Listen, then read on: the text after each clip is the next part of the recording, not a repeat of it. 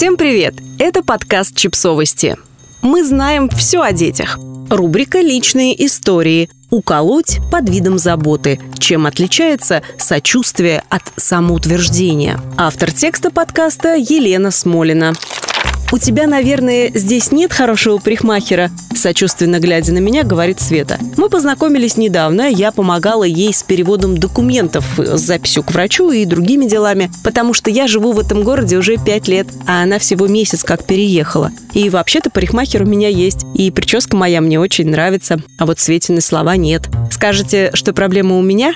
Что я все принимаю слишком близко к сердцу? Вовсе нет. Просто я в состоянии отличить, когда обо мне заботятся, а когда критикуют и самоутверждаются за мой счет под видом той же заботы. У меня есть подруга, которую я про себя называю «токсичная мать», потому что именно так она со мной зачастую разговаривает, как токсичная мать с непутевой дочерью. Вроде хвалит, но так, чтобы при этом уколоть. Принимая тост в мой день рождения, не применет сказать, что я классная, но несчастная.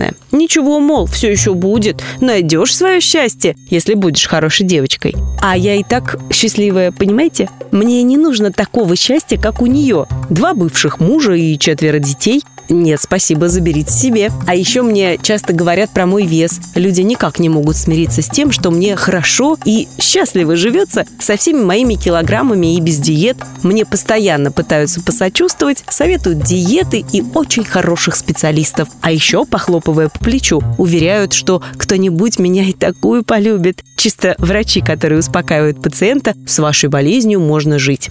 Иногда я задумываюсь, почему люди говорят такие вещи. Ведь обычно это не враги и даже не случайные прохожие. Это люди, называющие себя друзьями и подругами. Предполагается, что мы дружим, потому что нравимся друг другу, любим и уважаем, и, главное, принимаем такими, какие мы есть. Что же за чувство приводит к тому, что из дружеского рта вылетают такие злые и обидные, а они такие есть, как бы их не маскировали, слова?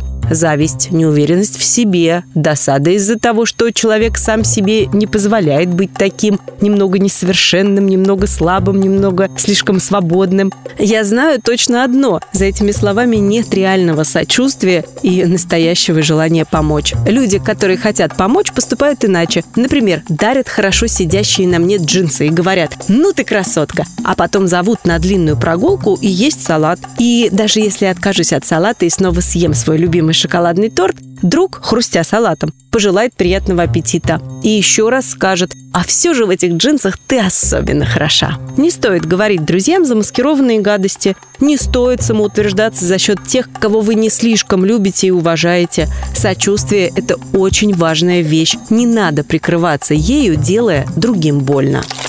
Подписывайтесь на подкаст, ставьте лайки и оставляйте комментарии. Ссылки на источники в описании к подкасту. До встречи!